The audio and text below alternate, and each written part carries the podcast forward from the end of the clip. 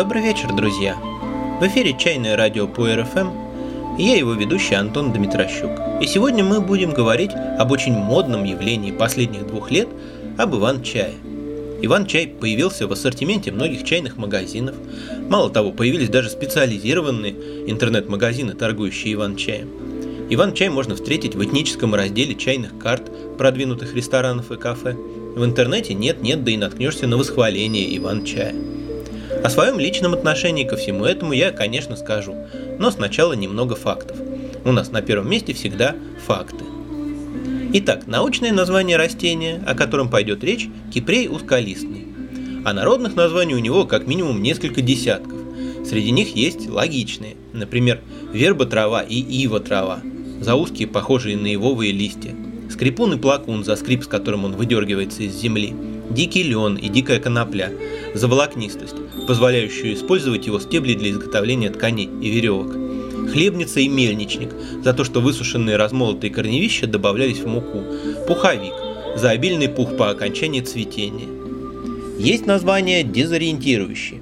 Кое-где его называли донником, пыреем, курильским чаем и так далее. Хотя все это совершенно другие травы. Есть и просто несуразные и смешные. Хрыпняк, хмызок и ненадочка.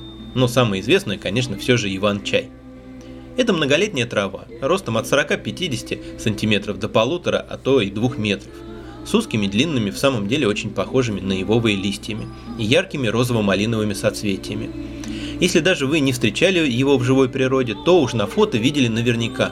Цветущий иван-чай очень фотогеничен и охотно эксплуатируется фотографами-пейзажистами. Иван-чай неприхотлив и широко распространен. Он встречается повсеместно в умеренном климате северного полушария. Он любит открытые, особенно недавно освободившиеся от деревьев пространства, и первым появляется на вырубках и пожарищах, а по мере появления кустарников и деревьев постепенно вымирает. А в глубине леса иван-чай растет не так густо, выбирая в основном просвечивающиеся поляны. Так что после пожаров и бесконтрольной вырубки в последние годы с чем с чем, а уж с иван-чаем проблем у нас нет. Только радоваться тут нечему. Во время цветения и после него Иван-чай найти проще простого. Уж очень характерны у него цветы и волокнистый пух, остающийся после раскрытия коробочек с семенами. Ни с чем не спутаешь. До цветения посложнее, но до цветения его собирать и не принято. Цвести Иван-чай начинает в нашей полосе в конце июня, в начале на солнечных местах, позже в тени, а заканчивает к августу, но многое тут зависит от погоды. В удачное лето бывает даже так, что Иван-чай успевает взойти и зацвести повторно к осени. В чем же причина того, что Иван-чай занимает особое место среди прочих вкусных и полезных трав, таких как душица, мята, зверобой, шалфей, чебрец? В том, что его листья, как и листья настоящего чая, то есть камелии китайской, содержат заметное количество способных окисляться полифенолов и заметное количество ферментов оксидаз, хотя, безусловно, гораздо меньше, чем в настоящем чае. А значит, листья иван-чая способны к самопроизвольной ферментации, такой же, какая имеет место при производстве красного чая и улунов. Если с ним как следует поработать, то в итоге получается не просто сушеная трава, а продукт, напиток из которого обладает густым, насыщенным, плотным цветочно-фруктовым вкусом. Обнаружено это было давно, и иван-чай на Руси заготавливали и обрабатывали с давних пор.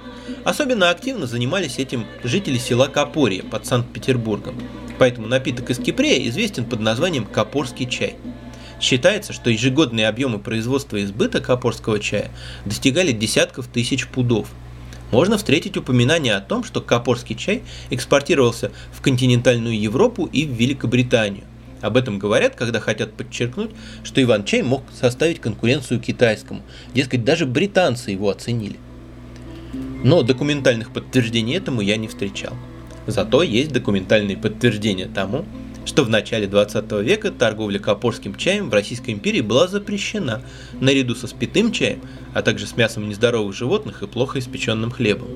Но не потому, что он был вреден, а потому что он, как и спитой чай, использовался для фальсификации настоящего чая.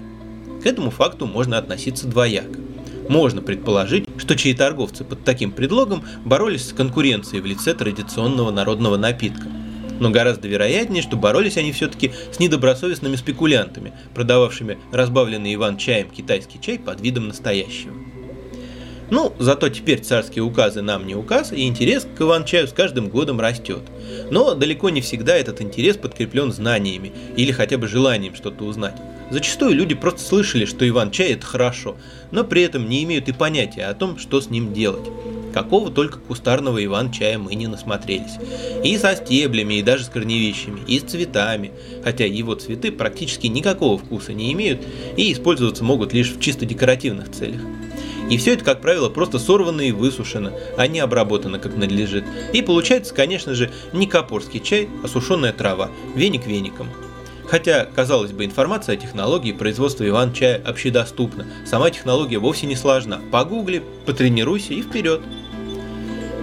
Надо сказать, что какого-то единственно правильного способа не существует. Можно встретить много довольно сильно различающихся вариантов. Общим для них всех будет одно.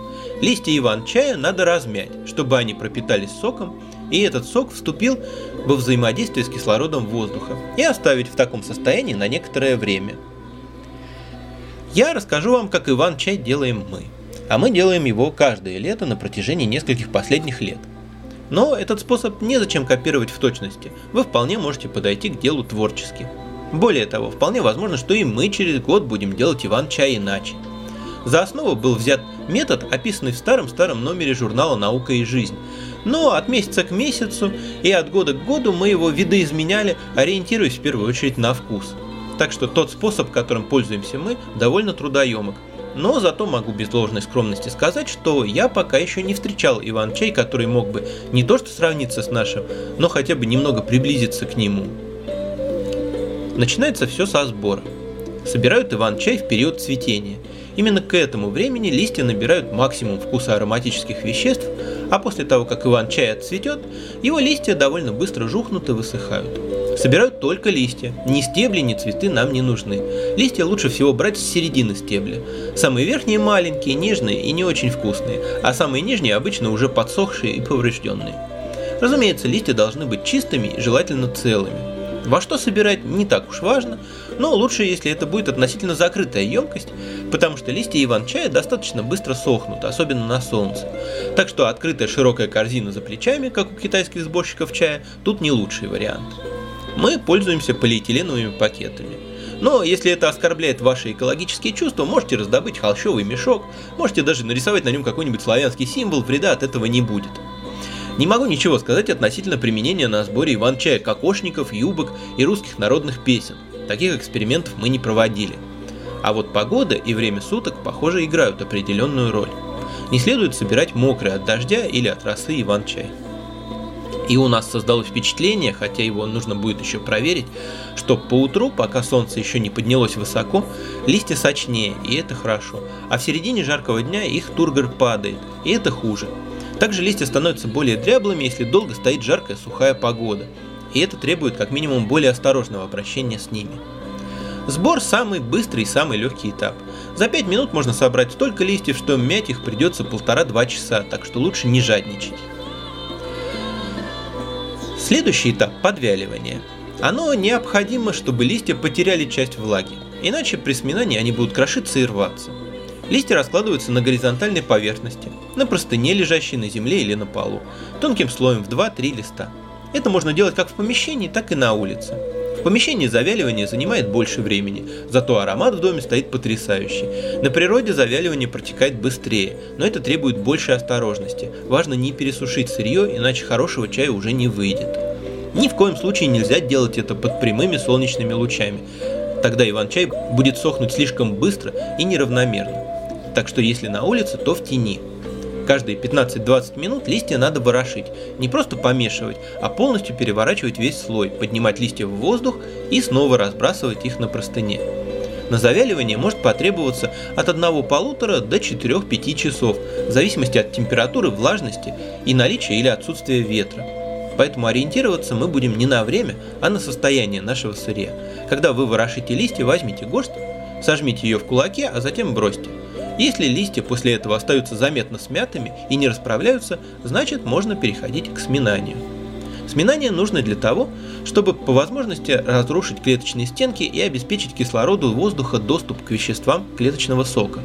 Листья должны полностью пропитаться соком, стать темными, влажными и слегка липкими. Мнем мы листья вручную. Берем горстку и катаем ее между ладонями в течение 5-10 секунд. Затем следующую горстку. Лучше не стараться за один раз размять листья полностью, а начать с небольшого нажима и повторить эту операцию много раз. Я обычно пропускаю всю массу листьев через свои руки 10-12 раз. Если давить сильнее или делать более быстрые и энергичные движения, то циклов потребуется меньше, но листья при этом будут сильнее травмироваться. В конце листья начинают прилипать к ладоням и рваться из-за этого. Тогда можно собрать их в большую колбаску или в ком, завернуть в пакет или в ткань и мять через ткань. После этого мы оставляем размятый иван-чай ферментироваться. Процесс этот происходит самопроизвольно, ничего добавлять не нужно. Все, что нужно для его запуска, мы уже сделали. Нам важно лишь, чтобы иван-чай не высох. Поэтому мятые листья не разворачивают, а скатывают в плотные колбаски толщиной примерно в два пальца. Кладут в горшок или кастрюлю, накрытую влажной тканью, и ставят в темное прохладное место. Могу сказать, что завязанный пластиковый пакет тоже прекрасно подойдет. Поскольку полифенолов и ферментов в иван-чае меньше, чем в чае, ферментация требует больше времени и все равно не достигает такой степени, как у красного чая.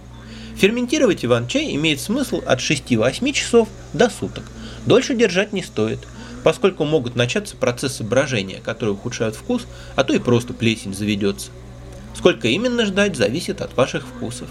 Чем длиннее ферментация, тем более плотным и чайным становится вкус, и тем меньше в нем свежих травяных ноток. Хотя свой вклад в формирование вкуса вносит и финальная сушка и обжарка. После ферментации колбаски разбирают на отдельные листья и сушат. Если вы хотите сэкономить место, то перед этим колбаски можно порезать ножом, поскольку цельнолистовой иван-чай занимает больший объем. Зато он красивее и вкуснее, мы не режем. Сушить иван-чай следует с искусственным подогревом. Если просто разбросать его и сушить самотеком, брожения и плесени трудно избежать. Поэтому мы сушим его на металлической сковороде, на самом маленьком огне при непрерывном помешивании. Непрерывном в буквальном смысле. 50 граммов готового иван-чая сушатся час-полтора, и эти час-полтора руки находятся в постоянном движении, шевеля и переворачивая листья, чтобы ни один не подгорел и ни один не остался сырым. Это довольно тяжело, и я знаю, что многие вместо этого пользуются духовками. Ну, дело, конечно, хозяйское, но мне не очень понятно. По мне, так если беречь время и силы, то за Иван-чай вообще глупо браться. На мой взгляд, он вкусен только если сделан по-настоящему качественно, и экономия времени тут плохой помощник. Сушить можно по-разному. Можно просто до сухости без прожарки. Листья остаются темно-зелеными с цветочно-фруктовым запахом. Определить время окончания сушки легко. Если взять чинку и попробовать согнуть, она должна тут же ломаться пополам. Если она упруго гнется, значит еще сырая. Но можно не просто сушить, а слегка поджаривать листья, и в аромате появляются карамельные, сдобные и дымные нотки, а листья становятся рыжевато-коричневыми. Но при сгибании чинка все равно должна ломаться пополам. Если она крошится, значит вы перестарались и сожгли ее. Обычно сильного и равномерного прогрева трудно достичь за один раз. Лучше пропустить иван-чай через сковороду раза три маленькими порциями, чтобы он лежал на сковороде тонким в одну-две чаинки слоя. Одним нравится более нежный прогрев, другим более сильный, это дело вкуса. После прогрева иван-чай лучше на час-два рассыпать тонким слоем, дать ему остыть и окончательно досохнуть. После этого он готов но пить его тут же не рекомендуется. Есть мнение, что свежепрогретый иван-чай, как и настоящий чай, небезопасен для желудка. Лучше хотя бы день-другой подождать. Для хранения его действительно те же самые рекомендации, что и для настоящего чая. В темноте, сухости, прохладе и без посторонних запахов. С течением времени он меняется. Даже если он был сильно прожарен, через несколько месяцев этот огонь как бы впитывается. Вкус и запах немного тускнеют, и лучше прогреть его повторно целом занятие это несложное и каждому по плечу, просто оно трудоемкое. В прошлом году с нами за Иван-чаем ходили в общей сложности, наверное, человек 30, но лишь считанные единицы предприняли это еще раз. От других же мы слышали, не, мы лучше у вас купим. Правда, в больших объемах ради продажи мы Иван-чай не делаем. Чтобы это было оправдано, цена на него должна быть такой, какую мало кто готов заплатить. Нам это занятие интересно главным образом как моделирование чайного производства. Ну что ж поделаешь, если камелия китайская не растет в наших краях. Думаю, вы обратили внимание, что описанный мной способ практически полностью идентичен технологии производства красного чая, только продолжительность стадии отличается. Работа с иван-чаем отлично показывает на практике, что зависит от сырья, а что от обработки, какой вклад в конечный результат вносит каждый этап и каждое твое действие. Однажды мы собирали листья в очень удачный момент, они были ароматными и сочными, и такого вкусного иван-чая у нас с тех пор не получалось. Хотя по мере того, как нарабатывается опыт, с каждым годом и даже с каждым разом он получается все вкуснее. Но каждый раз он выходит разным, а уж у разных людей и подавно. До смешного доходит. Сидят рядом люди, мнут листья и нарочно стараются делать все одинаково. Но пластика и ритм движений все равно отличаются. Отличается вид листьев, и тут же начинает становиться разным аромат. Добиться однообразия и стабильного результата можно только путем механизации. Очень странно поэтому, когда люди хотят какого-то стабильного, всегда одинакового вкуса чая – потому что живое, оно в каждый момент разное. Ну, а тот дешевый Иван-чай, который можно встретить в продаже по 100-200 рублей за 100 граммов, а то и дешевле, расфасованный в баночке с красивыми этикетками, это, конечно, совсем другое дело. Ни о какой ручной работе речь там не идет. Смят он чаще всего в мясорубке, получаются уродливые такие катышки. О вкусе такого Иван-чая мало что можно сказать, поскольку чаще всего он еще и чем-нибудь ароматизирован.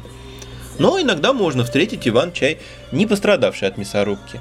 Внешний вид его, как правило, энтузиазма у меня тоже не вызывает, но заочно сразу всех ругать не буду.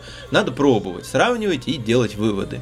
Но, конечно, не самое приятное впечатление производят расхожие маркетинговые заклинания о монахах, делающих этот чай в каком-нибудь скиту на заповедном севере России.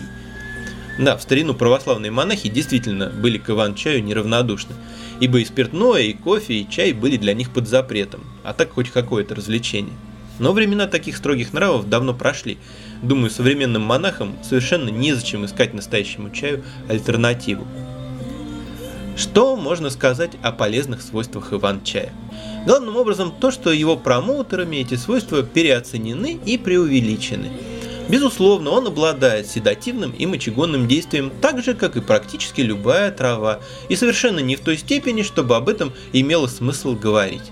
В нем, конечно же, есть аскорбиновая кислота, рутин и витамины группы В, ряд микроэлементов, белки и полисахариды, как и в любой другой траве. И рассматривать Иван-чай как источник витаминов и микроэлементов нелепо. Пожалуй, противовоспалительные свойства иван-чая довольно заметны, особенно в отношении органов мочеполовой системы. Тут он выделяется на фоне других отечественных трав. Некоторые травники приписывают ему еще и противоопухолевую активность. Из соцветий кипрея действительно было выделено вещество ханерол, способное угнетать рост опухолей. Но, во-первых, эффективность его в сравнении с современными препаратами очень невелика, а во-вторых, вопрос еще, много ли этого вещества в листьях. Ну, в общем, если говорить о доказанной пользе, то чай из камелии китайской выглядит куда более внушительно. Главным качественным отличием химического состава капорского чая от собственного чая является полное отсутствие кофеина. В этом его огромный минус и одна из причин того, почему чай стал всемирно популярным напитком, а Иван-чай полузабытой местной экзотикой. Но у тех очень немногих людей, кому кофеин действительно вреден, есть еще один повод обратить на Иван-чай внимание.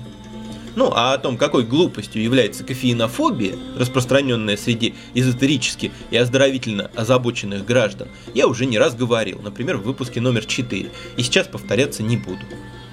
О вкусах, разумеется, не спорят, но можно с большой степенью объективности утверждать, что Иван-чай проигрывает настоящему качественному чаю и по вкусовым качествам, и по полезным свойствам, и по способности развивать внимание, меняя качество жизни. И проигрывает очень значительно, их даже ставить рядом нельзя. Но поскольку промышленное производство его на порядке дешевле, чем качественного чая, думаю, пропаганда его потребления будет только нарастать. Тем более, что в нее бескорыстно и искренне включаются адепты возрождения национальных традиций. Это, конечно, забавно, потому что капорский чай никогда не был настолько традиционным напитком для русского человека, как настоящий чай. Но логика в этой сфере вообще неприменима. Не стоит только из этого делать вывод, что я недостаточно люблю родную культуру. Я с огромным уважением отношусь к тем, кто действительно хранит и старается передать дальше крупицы древних искусств и ремесел и очень жаль, что это не всегда возможно. У меня есть знакомый, учившийся у старого гончара. И этот дед делал невероятные вещи, но передать мог лишь самые азы, потому что уметь и учить не одно и то же. А учить других он не успел научиться у своего мастера, и ему было горько сознавать, что секреты мастерства умрут вместе с ним. Но кое-где еще есть возможность сохранить такие нити, и тем, кто помогает им не оборваться, земной поклон. Однако, по-моему, модные сейчас языческие праздники, с потолка взятые ведические мудрости и тому подобное никакого отношения к этому не имеют. На мой взгляд, в них слишком много поверхностности, кривляния и профанации. Когда это просто развлечение, веселая игра, беды тут нет. Но в последнее время игры в родную культуру приобретают немного иные, агрессивные черты. И когда патриотизмом начинает считаться осуждение и презрение ко всему иностранному без разбора, а все отечественное, даже омерзительное, без разбора же восхваляется и запрещено оценивать его здраво и по совести, вот с таким патриотизмом мне не по пути. И это тем более обидно, что в нашей стране много, невероятно много того, чем невозможно не восхищаться, невозможно не гордиться. И я совершенно не понимаю, какой смысл наши песни, наши сказки, наши души противопоставлять не нашим. И кому от этого будет хорошо. И вот вам напоследок русская сказка и русская песня. Песню пародировали множество раз, и бывает, что ее трудно слушать без усмешки, но сейчас не тот случай. Послушайте, как это спето. Не только русская, любая живая душа не сможет на это не откликнуться. А сказка? Сказка тоже очень хорошая.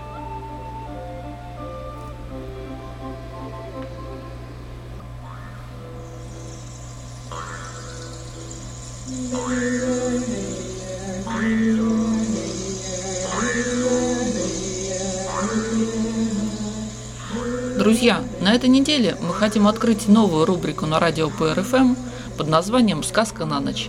И вести ее буду я, Надежда Полозова. Есть множество маленьких волшебных историй, в одних из которых чай фигурирует как главный, в других – как второстепенный персонаж. И есть такие, под которые просто приятно выпить чашку любимого чая. Начать я хочу с небольшой сказки Сергея Козлова – автора сказок про ежика и медвежонка. Сказка называется «Садитесь, я вам чаю налью». Заяц глядел на глубокий снег за окном, на деревья, осыпанные снегом, и думал, как бы ему занырнуть в сказку. Зайцу хотелось занырнуть поглубже-поглубже, чтобы стало весело и легко – он закрыл глаза и нырнул. И сразу увидел красивый дом и цветущие вишни. И собаку с длинными ушами, сидящую на крыльце. Собака пила чай и, улыбаясь, глядела на зайца. «Я, кажется, не туда попал», — сказал заяц. «Почему же?» «Нет-нет, мне здесь очень нравится, но...» «Вы меня боитесь?» «Ну...» — замялся заяц. «Не бойтесь». Собака еще приветливо улыбнулась. «Садитесь, я вам чаю налью». Заяц робко бочком поднялся на крыльцо и сел в кресло. «Вам покрепче?» Заяц кивнул. «У меня прекрасный чай с брусничным листом», — говорила собака. «Позвольте метку». Кругом была весна, пели птицы. Длинноухая собака большими печальными глазами смотрела на зайца. «Бедный заяц», — думала собака. «Ну, кто знает, что у него на уме?» «Отчего она такая ласковая?» — думал заяц. «Позвольте предложить вам к чаю морковку», — сказала собака. Заяц ничего не ответил. Он глядел на цветущие вишни, на ровный травяной ковер вокруг дома и думал, почему же у него там наверху снег и снег, а если не снег, лужи и грязь, а если не грязь, духота и пыль, в конце духоты пожар. Он отхлебнул чаю и поглядел на собаку. «Вы ведь меня не боитесь?» «Нет», — сказал заяц. «Вот и чудесно». Собака, извинившись, ушла в дом и расчесала перед зеркалом свои длинные уши. «Вот морковка», — вернулась к столу собака. «А это возьмите с собой, ведь у вас зима». Заяц посмотрел на мешочек с морковкой. «Спасибо», но есть не стал. Он глядел на пушистые собачьи уши, на ровный травяной ковер вокруг дома и думал, что здесь как нехорошо, а все же придется открывать глаза. «Спасибо», — еще раз сказал заяц. И, не открывая глаз, улыбнулся собаке и сошел с крыльца. Добрых вам снов, друзья, и всего вам чайного.